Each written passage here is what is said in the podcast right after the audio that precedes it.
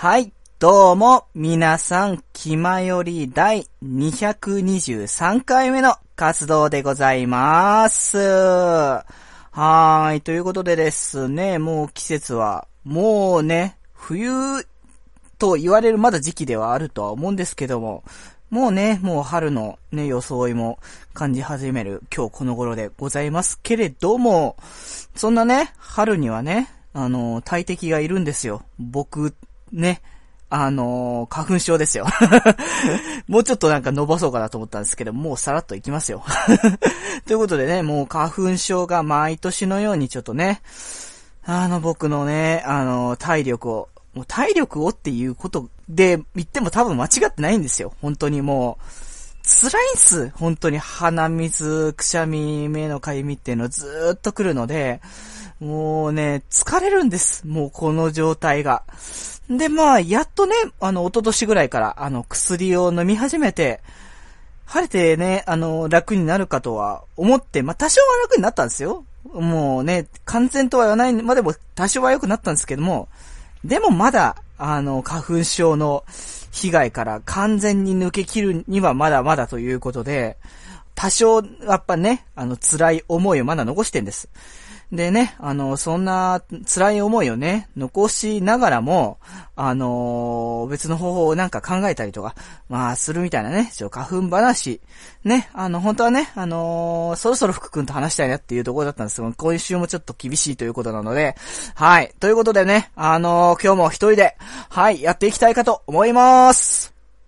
デジデジの気ままに寄り道クラブ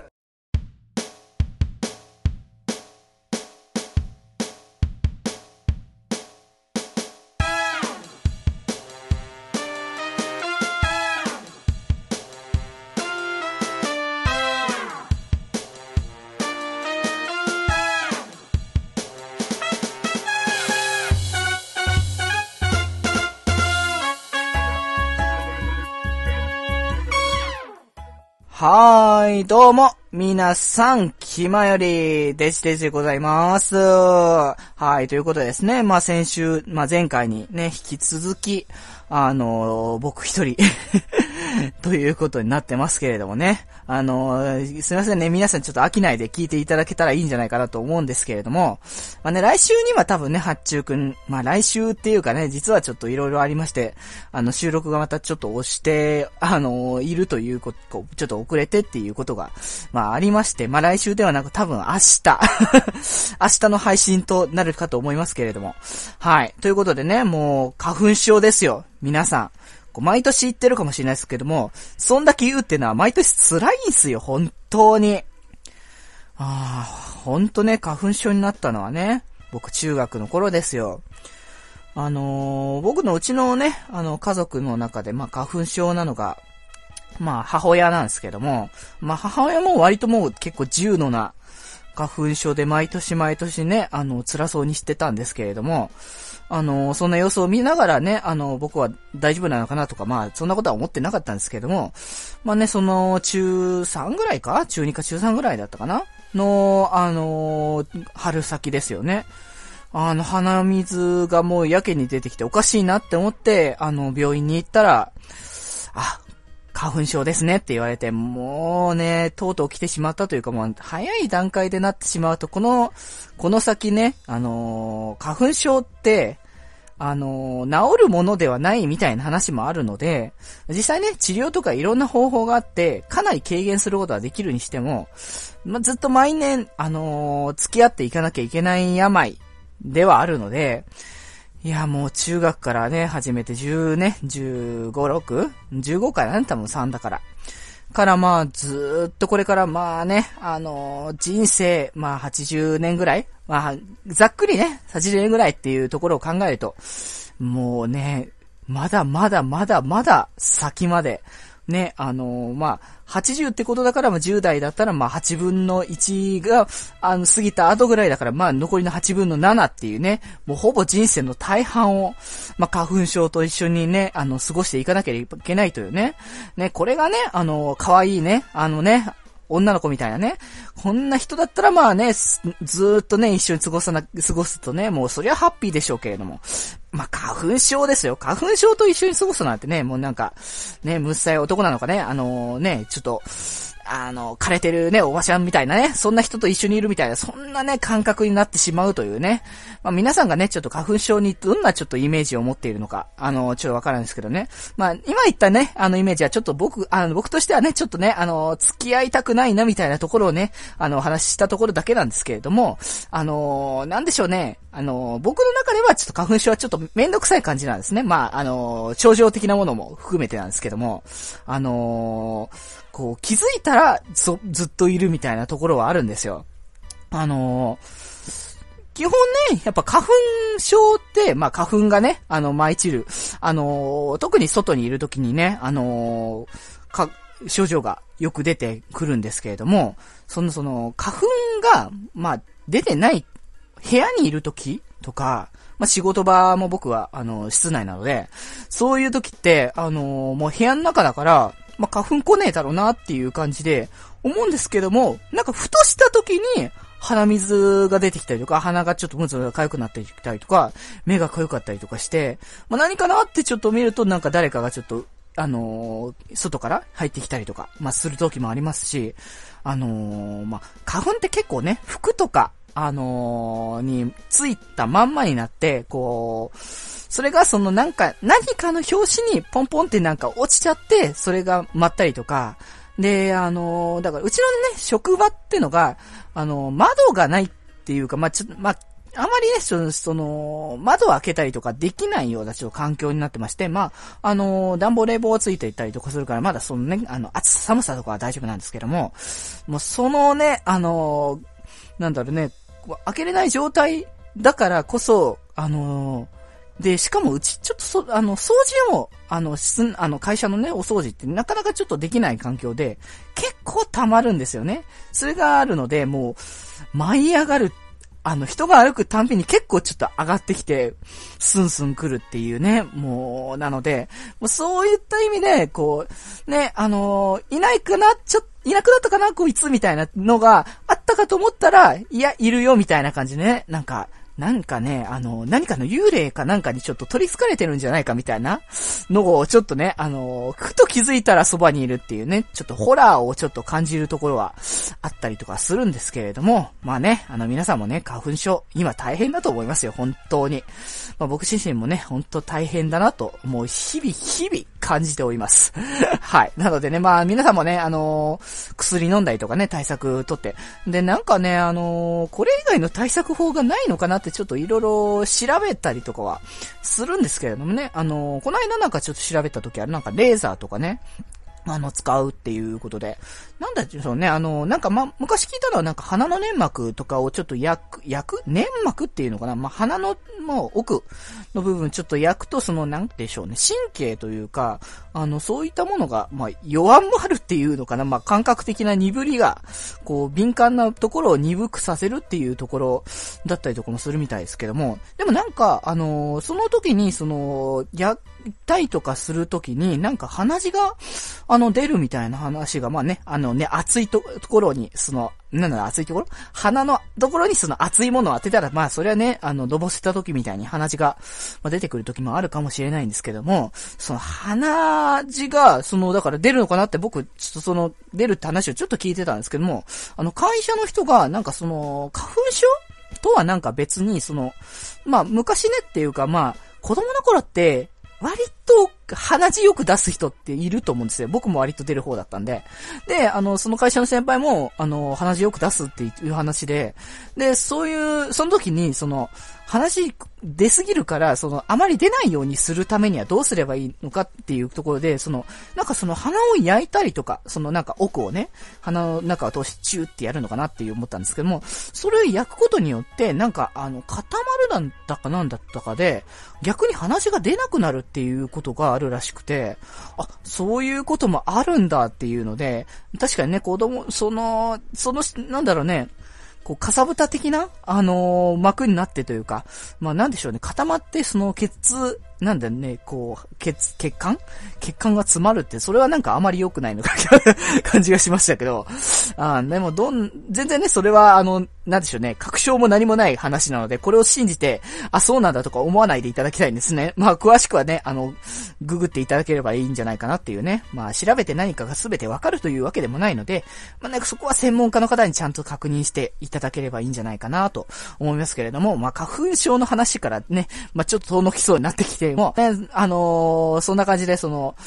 症状をね、あの、軽減させる方法を求むということで、もう皆さんもね、こんな方法、あの、したら、あの、ね、花粉症弱まったよとか、まあ、薬じゃなくてもね、その、例えばこんなものを食べたらや、あの、弱まるよみたいなことがあったらね、ぜひともこちら教えていただきたいです。もう、本当にこの、この苦しみから立たれるのならば、まあ、本当ね、あの、藁にもすがる思いなのでね、皆さんもぜひともちょっと教えていただければと思います。はい。ではですね、今回は、あのー、テーマとして、テーマトークの方でね、ちょっとね、話したいことが、まあ一つありまして、まあちょうどね、今日、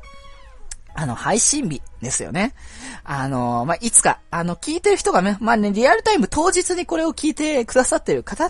がいたら、まあ、ね、リアルタイム当日なんですけれども、あの、まあ、そういった、え、あの、その、今のこのセリフを言った時点で、あの、皆さん分かった通り、あの、これ、あの、当日に収録しております まあ、あの、俗に言う取って出しってやつですね。あの、まあ、ちゃんと編集はされてると思いますけれども、あの、3月3日、あの、ひな祭りに収録していますが、あの、皆さん、ひな祭りね、あの、女子の、あの大イベントでございますよね。あのほんとね、あの、日本のね、その、季節の移り変わりというか、こう、イベント好きがね、あの、もうよく出てるなっていうことでね、この間までバレンタインだ、バレンタインだとか言ってたのに、もうね、ひな祭りかと。はい。ということでですね、まあ、男から見たひな祭りというテーマを題しましてね、あの、テーマトークで話していきたいかと思います。それでは行きます。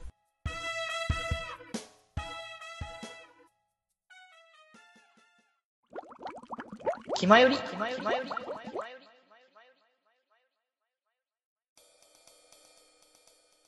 はーい。ではでは、テーマトーク、はい、移らせていただきたいかと思います。はい、ということでですね、今回のテーマはですね、はい、本日の、えー、イベント、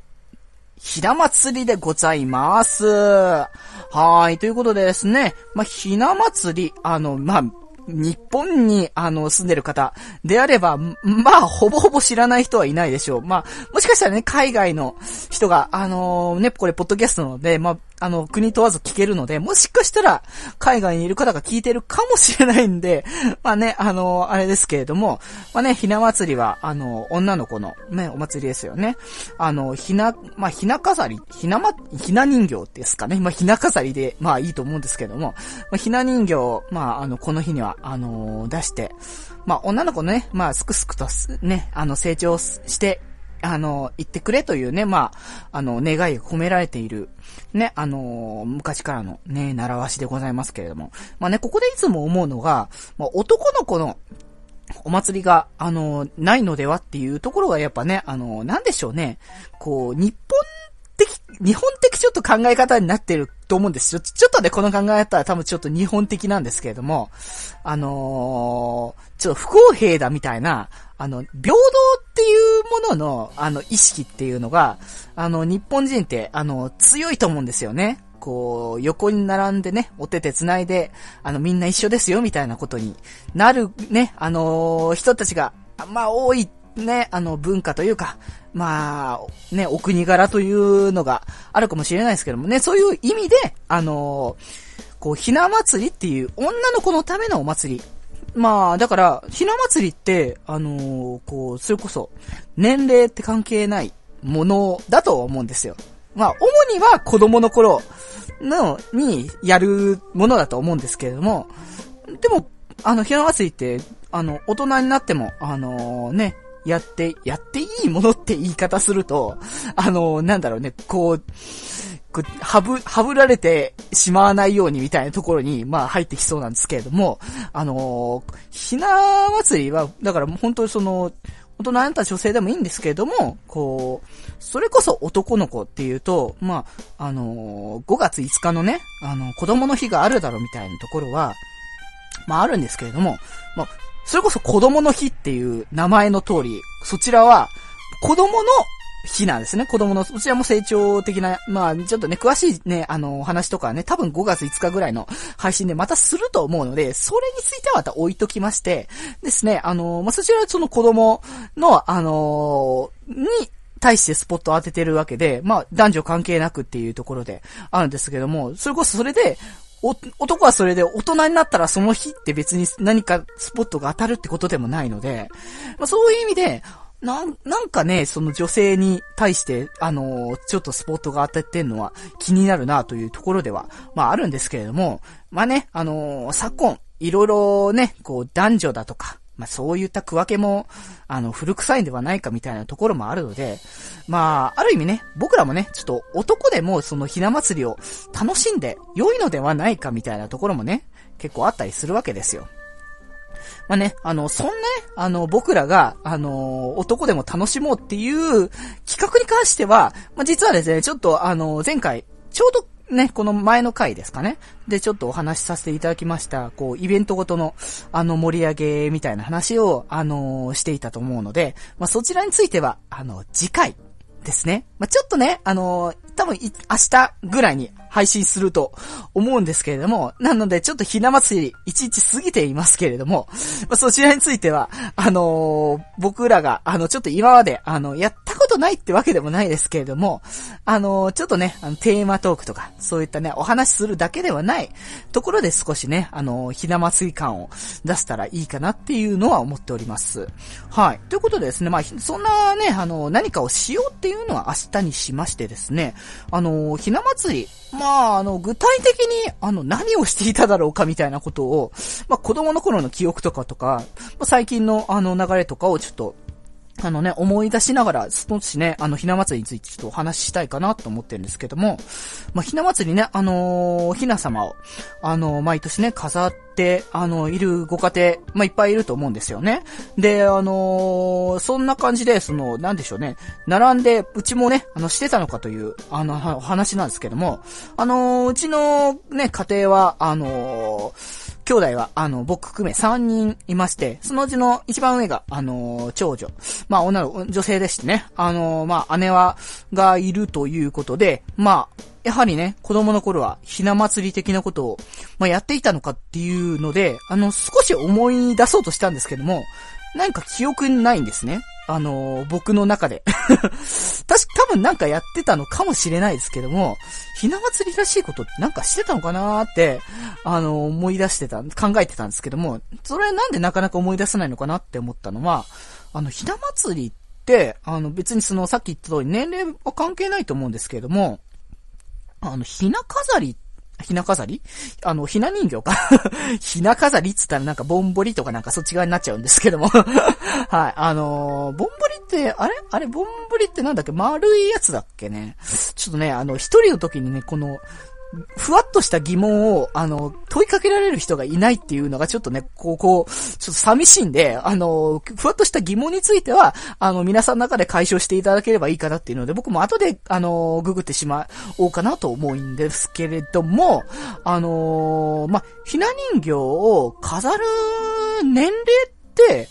あの、あるんじゃないかなって、ちょっと僕の中で、あの、思ってるんですね。あのーそんなことないよってね、聞いてくださる方はいるかもしれないですけど、なんか僕のイメージでは、ひな人形って、小学生、よくて小学生ぐらいまでに、あのー、なんでしょう、だ、小学生ぐらいまでしか飾らないイメージがあるんですよね。なんかその、中学生以降になるともうなんか、そういうの飾るっていうのがもう、なんか、なんでしょうね、文化的になくなってる。僕の中ではそういうイメージがあるんですけれども、だから、あの、僕と、あの、姉ってのは、ちょっと9つも、ちょっと年が離れてましてね、もう、それこそね、あの、僕がね、幼き赤ちゃんの頃、ね、あのー、もう、むしろ育ててもらってたぐらいので、あやしてもらったりとかしてるっていうことだったので、僕がその物心がついた頃合いぐらいになりますとですね、もう、あのー、兄弟はまあ、あのー、もう小学生たりとかも小学生も卒業したりとか、あの、してる頃で、あの、そんなことを多分もうしてなかったんですね。要は。なので、あの、うちで、あの、ひな祭り、ひな飾りとか、あのー、飾ってるイメージがあの、なかったんですけれども、あだからないのかってちょっと思ってたんですけど、で、あのひな祭りっていうか、そのひな飾りじゃない、ひな、ひな飾りがちょっと頭の中によぎりすぎて、ひな人形が全然出てこねえんですけども はい、あの、ひな人形の中で、まあ、あの、一つそのよく言われる言う、あるじゃないですか。あの、ひな人形をその、なんて、早くしまわないと、あの、今期が遅れるみたいなお話ってよくあると思うんですけども、あれってどっから来たんですかね？あの、なんか別にその、なんだろう、お人形を出し、出したまんまにしたところで、あの、なんでしょう、別に、結婚動向につながる気があまりしないんですけれども、でも、なんでしょうね、この、この今期が遅れるっていう、あのー、この意味に対して、と、無理やりその理由をつけるなら何があるんだろうみたいなところで、あのー、まずお片付けって意味なのかなっていうところがちょっと思ったんですよね。あのー、やっぱしさ、あの部屋、あの結婚してさ、あのね、こう、この、そのね、大黒柱である、あの夫の夫はね、その仕事をして、あの、妻は、ね、家庭を守ってみたいなね。まあ、昨今はね、あの、ちょっと、二人とも一緒に働いてるっていう家庭が多いかもしれないですけども、ちょっとここは昔ながらのちょっと家庭として考えていただきまして、あの、昔ながらの家庭ですと、その、家を守っている、あの、奥さんが、ね、あの、部屋、お部屋とかをね、お掃除してね、綺麗にしているっていうのは、やはり大事だと思うんですよ。で、やっぱね、それで、あの、仕事から疲れて帰ってきたね、あの、旦那さんが、あ、綺麗なお部屋にく、お部屋でね、や、ここ、心地よく休めるっていうのが大事なのに、もかかわらず、あの、ひな人形を飾ったままにしてるような感じで、その、片付けができない、残したままにしてしまうこともしない、置きっぱなしにすると、もう、足の踏み場もなくなって、もう、こんな家に帰りたくないって、ね、思ってしまうのかなってちょっと思ったんですけれども。まあね、あの、ひなか、ひな人形を、あの、飾る、飾ったままにするからって掃除ができないとは限らないですけども、でも、あの、この間、あの、こう、会社の先、こちらもまた別の先輩の話なんですけども、まあ、ちょ、こんなこと言っていいのかなって思ったりもするんですけど、その先輩の奥さんが、あの、なんか、あの、まあ、言うてしまえば、僕のちょっと聞いた、ね、聞きかじった程度の内容をまとめてなんですけれども、あの、割と、あの、箱入り娘というか、こう、割とちょっと、言ってしまちょっとわがままぐらいな感じの方っぽいんですよね。あのー、こう、結構その、こう、波乱万丈な感じの、ね、あのー、なんだろう、ストーリー的なものを、ね、物語を、あの、追っている方っぽくて、結構いろんな仕事をやって、今も結構手広くやってたりとかするようで、で、その、いろんなことをやるのも、あの、親は本当に、こう、素直に受け入れて、そうかそうかみたいな感じで、あのやってたりとかする、結構親もなかなかに甘い感じの、あの方だったんですけれども、その方が、の、お話でちょっと、えって思ったんですけれども、これに関しては。あのなんと、その方ってその、この間聞いた話だとその、お風呂掃除っていうものをしたことがないらしくて、あの、その旦那さんの方が、あの、まあ、お風呂掃除してくれみたいなことを言った時に、どうやればいいのって聞かれたらしいんですよね。いやいやいや、おい、おいおいっていうところですよね。あの、風呂掃除なんてさ、こう工程も何もそんなあったもんじゃないじゃないですか。あのー、洗剤をもうぶちまけて、あのー、ね、スポンジでもう、もうやたらめったらね、もう磨きまくればもう、ね、済んで、もうそれでもうね、あの、シャワーでブシャブシャブシャってもうね、もう、なだれのようにね、あの、水をかけまくればもうおしまいのはね、あのー、工程なのに、それがわからないってっていうのは一体どうなんだみたいなね。もしかしてもうその、あの、奥さんにはなんか使用人みたいな人がいて、全部ね、その人がやってくれたのかね、まあ、執事なのかね、メイドなのかわからないですけども、ねまあ、そうではないんでしょうけど、まあ、ずっとね、あの、聞いた話によると、まあ、お、こう、親がね、ずっとやってくれたっていうね。いや、甘えてるのもね、大概にしろというのをね、ちょっとね、聞いてて思ってしまったんですけれども、まあでもね、あのー、実家にいるとね、どうしても甘えてしまうのも、もうわかるんですよ。僕自身もね、あのー、まあ、18で僕東京に出てきましたけれども、もう、それまで実家にずっといたっていうことで、で、かなり僕狭いし、せ、本当に視野狭かったんで、ずっともう部屋、部屋にいた。もう、だからもう、言ってしまえば、部屋、あの、さっきのね、箱入り娘っていう言葉を借りますと、まあ、箱入り息子だったんですよ。だからもうずっとね、もう家にいて、もう大体のことは絶対もうやっぱね、親がやってくれたっていうことがあったので、これはね、ちょっと人のこと言えないなってところではあったんですけども、ね、もうね、これでと、その18で東京出てきても何もかもやんなきゃいけなくなったっていう状況が、あの、やっぱ人を変えるということで、こうどうしようもない時っていうのはもう、こう、人もね、あの、こう、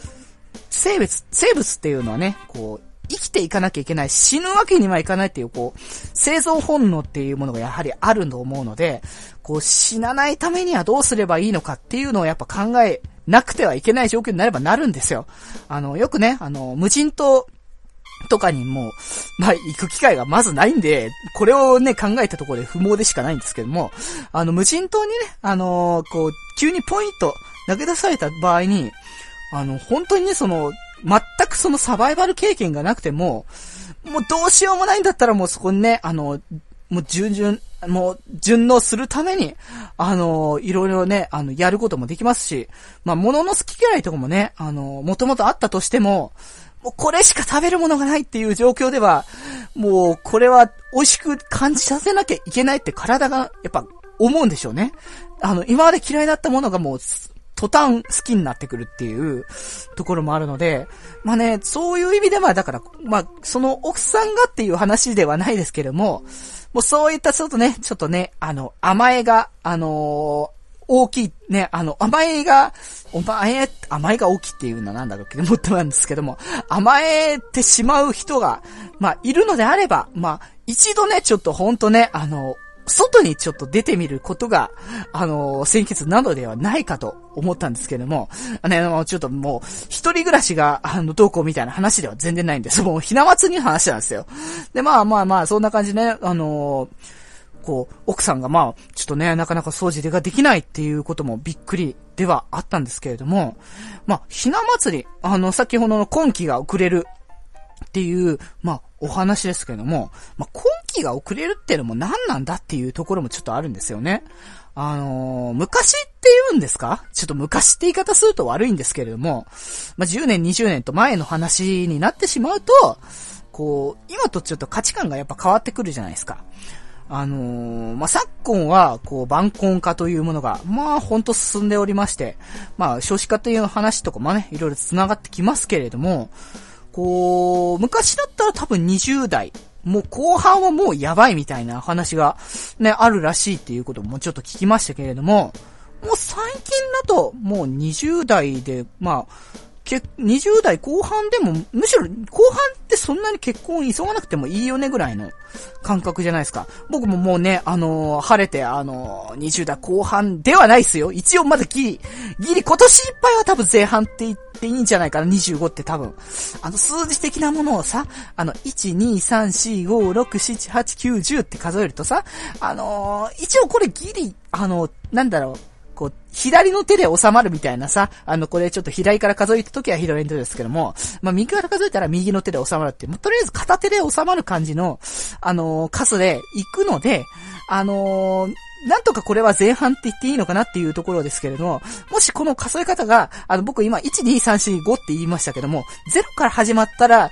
これ、まあ、の、もう後半に入ってくる、もう左手にちょっと、あの、左手で収まらって右でも入っちゃったみたいなところは、あったかなーっていうところもありますけど、ちょっとそれはね、あの、ちょっと、ちょっとね、あの、まあ、ここちょっとデリケートの部分なので、まだギリ前半と言わせていただきたい。今年いっぱいだけはぜひとも言わせていただきたい。はい。ということで、まあ、あの、そんな感じで、まあ、まだ僕前半ですけれども、まあ、後半でも別にまだまだ。だし、まあ、30でもまだ、あの、30でまあ、やっとこう結婚される方も結構ちらほら出てきまして、それこそ40になってもまだまだってか40で結婚するのありだなみたいな、その、熟年結婚みたいな話ももう、もうなんか、あの、珍しい話でもないのかなっていうところもありますので、うん、だからね、なんかその今期が遅れるって今期って何年だろう？な、こう、いつまでが今期って言われるものなんだろうっていうところなんですよね。あの、まあ、ね、そら、よく言うじゃないですか。結婚適齢期とかさ。まあ、あれに関しては子供の話がやっぱ大きいと思うんですけども、その子供を産むには、その、まあ、体力的な面とかね、やっぱありますし、まあ、なんでしょうね。まあ、ここでいろいろ言うのもあれですけども、その生殖機能的なものも、そのやっぱ年々のね、あの、落ちてくるもありますので、あの、やはり早めに、あの、ね、結婚して、まあ、子供とか作った方が、あの、お互いのためにというか、あの、ね、いいものではあると思うんですけれども、うん。だからね、あの、今期がいつだっていうところが僕の中でちょっとすごく気になって、あの、皆さんの中でもちょっとイメージが本当に気になるんですよね。今期って何年までが今期なんだっていうところで、こう20代が今期という人もいれば、こう30代でもまだ今期じゃない。今期、今期じゃないっていうか、今期って本当に、僕、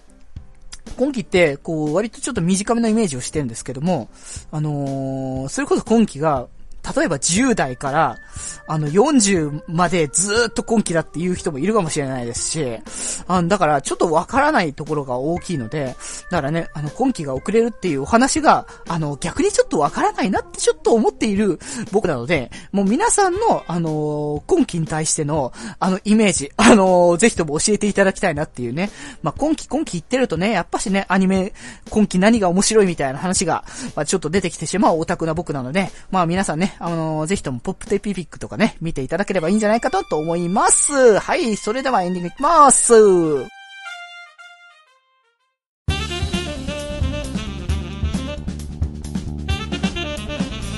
気まより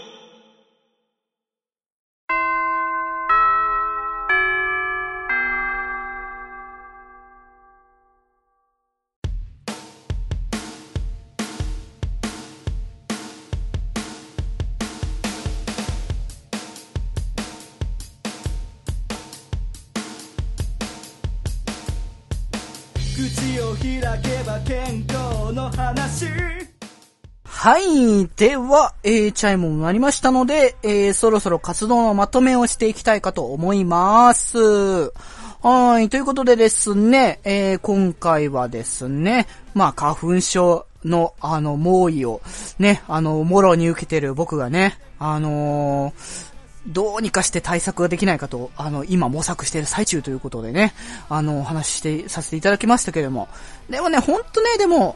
ラジオはできるぐらいの、こう、感じになってるっていうのが、あの、良さですよね。こう薬飲んだっていうところの。あのー、それこそ初年度ぐらいの、あの、気前よりの、あのー、この、このタイミング、もう2月、3月、4月ぐらいの、まあ、タイミングの気前より聞いていただいてる方はよくわかると思うんですけども、ずーずーしながらね、僕ずっと収録してた、記憶はありますけれども、その絵がないだけでも本当に楽だなって思ってしまうところで、ありまして、まあそんな感じでね、もう、あのー、花粉症も対策もなんとかしていこうっていうところで、まあもうそれもあったらね、あの、まとめて後で言いますけれども、まあそんな感じのところ、な祭りですね。あのー、ほんとね、まあ女性、まあそんな、なんかね、さっきね、僕がね、ちょっとね、散々ちょっとね、少しこれは、あの、ひな祭りディスではなかったかみたいなことをちょっと思ってしまったぐらい、ちょっと、あれ、大丈夫かなみたいなことを思ってしまったんですけれども、あのひな祭りね、あのとても、あの、良いイベントではございますので、あのね、本当にすくすくとね、あの、女性ね、成長する、あの、女の子ね、あの、の、ね、繁栄を、まあ、祈りましょうっていうことなのでね、あのー、ぜひとも、あの、まあ、お子さんがね、いるご家庭はね、あのぜひともね、可愛い、ね、あの、女性に成長することをぜひとも僕らも、あの、祈らせていただきたいかと思います。それぐらいで、あの、ちょっと今回のディスに関してはちょっとご勘弁いただければと思います。はい。ということでですね、まあ、あのー、そんな感じで、あのーいろいろね、あのー、ひな祭り花粉症に対して思うこといっぱい出てきたかと思いますので、まあ、そんなものがありましたら、あのー、うちのね、決まりのメール本、メールの方に、あの、送っていただければいいかなと思いますので、あの、ぜひとも決まりメールフォームで検索していただければ、あの、そちらから、あの、決まりのブログが出ますので、そちらから送っていただければと思います。はい。そしてですね、メールアドレスからも送れます。メールアドレスが、よりみち .club.gmail.com、yorimichi.clb.gmail gmail.com こちらから送っていただければと思います。はい。ということでですね、今回も、えーラジオの紹介をぜひともさせていただきたいかと思います。まあね、僕がこんな感じでちょっとテンション感が高くなりまくってる。まあ、ゆえんですよね。あの、こうやってラジオいっぱい聞いてるのが。そういうことでですね、まあ、今回紹介したいのがですね、ビバリバという番組でございます。はい。まあ、こちらがですね、あのーまあ、何回もこちら紹介させていただいておりますよ。あの、声優の中村えり子さんが、あのーパーソナリティをされてる番組なんですけれども、こちらがですね、まあ、あの、ラジオ関西の方で、あの、放送されてまして、まあ、他4曲ほど、で、まあ、あのー放送されてるんですけども、まあ、あのーまあ、関西ということで僕は、あ僕はね、普通の状態だと聞けなかったりしますけれども、こちらがですね、まあ、ニコニコ動画のですね、あの、アニタマ .com チャンネルというね、あの、ニコニコ動画のチャンネルの方がありまして、まあ、そちらの方で、まあ、一週間、あの、月曜日ですかね、毎月。毎月ね、毎週月曜日。あのー配信しておりますので、あのーリアルタイムで、あのーラジオ関西で聞けないよっていう方は、あのそちらで見ていただいてもいいですし、まあ、あの、放送は確か木曜とかそちらがでしたかね。ちょっと詳しくは、あの、公式サイトの方を見ていただければいいかなと思いますけれども、まあ、あのね、リアルタイムですぐ聞きたいよっていう人は、あの、ぜひとも、あの、関西の方では、まあね、あの、ラジコの方で聞けますし、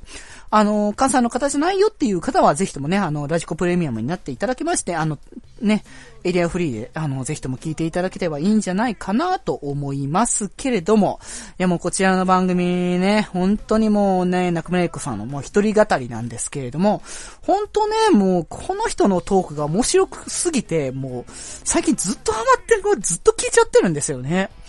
あのーね、もう以前紹介した口を開くって番組がずっとなんかね、もう中村ゆ子さんのトークが面白くて仕方がなくて、で、ももうこの人のトーク好きだから、この人のトークの何かを取り入れられないかっていうのを常に常にこう最近考え始めた結果の僕の早口ですよ、これは。もうね、あのー多分ね、これよりもちょっと前の、あの、気前料を聞いてた、僕、あの、僕のね、気前り聞いてた人は、何があったお前みたいな感じのところになってると思うんですけれども、いや、この人のこのね、もう軽快でかつも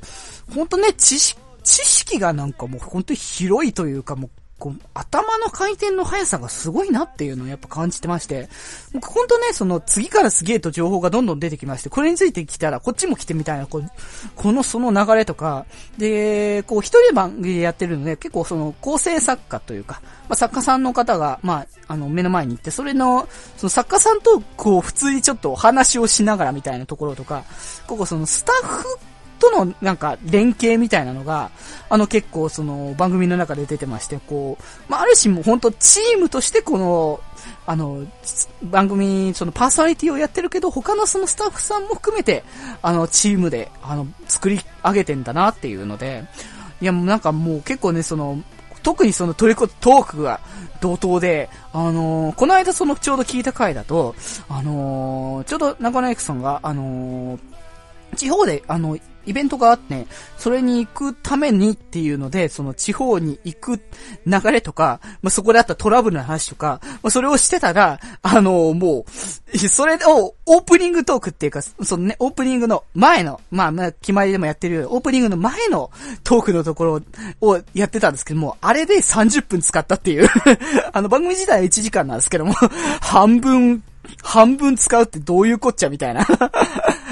なんで、まあ、ぜひともね、こう、ちょっとね、本当に、この人のトークはちょっと聞けば聞くほど本当ね、中毒性が強いんじゃないかっていう。聞いてて本当気持ちがいいぐらいにこうね、こう流れてくるものなので、もうね、ラジオ好きな人はぜひともちょっとこれ聞いてもらいたいなっていうのをちょっと思ってるので、ぜひとも本当ね、あのーまあ、アニタマ .com チャンネルで、あの、本当に全国で聞けますので、まあ、そちらでチェックしていただければいいとかなと思います。もう紹介だけでもちょっと熱入っちゃって長引いちゃいましたけれども、はい。ということでですね、まあ、今回はこんなところでしていきましょうということで、あの、一人でやった割には結構長じゃということでね、まあ、1時間番組もね、やろうと思えば全然やれると思うんですよ。テーマをちょっとちょいちょいちょいちょいちょいちょいちょいちょいちょいね、変えながら変えながら、どんどんどんどんね、あっち行ったりこっち行ったりってね、あのーしてったらこんな感じになるよみたいなところで、あの、1時間、あの、生ラジオみたいな、生、生、生、生かーってちょっと今思ったんですけども。別に、あの、これは、ビワリバは別に生番組な、じゃないんですけども、あのでもね、生って結構面白そうだなっていうところがあって、あのね、生って聞くとね、結構ね、いやらしい意味に捉える人いるじゃないですか。まあね、確かに僕も結構ね、生って聞くと、うんっていうね、ちょっとね、最初にね、あの、先入観ですよ。人間の中でのその先入観、まあ、特に男ですね。あの、男って結構バカなんでね、このバカな男が、こう生という言葉を聞いただけで変な妄想を広げるっていうね、その流れをね、あのー、ちょっとね、ちょっとね、僕もね、やっぱ男の端くれでもあるので、あのー、思ってしまうので、あれですけども、そんなこと、そういうことではなくてですね、生で放送して、もうこうね、リアルタイムでこう意見もらいたりとかするのも面白そうだなっていうところとか、まああるので、まあ生でやるのも少し考えてますし、別のこともいろいろ考えたいとの、いうこともね、ありますので、まあそんな感じで僕一人の回は僕の一人の回で良さとして思いますけれども、まあ皆さんね、僕のね、もうね、だらだらだらだら喋るやつじゃないのも聞きたいって思ってると思うので、まあ、次回楽しみにしていただければいいかなと思います。はい、ということで、もうチャイムになってダラダラとしているわけにはいかないので、そろそろ書いていくと思います。はい、ということでですね、えー、今回、えー、部室に集まったのは、みんなの心に笑顔のデジタル連覇、デジデジでした。それでは、皆さん、寄り道すんなよさあ、トークの寄り道、これからも続けていきたいかと思います。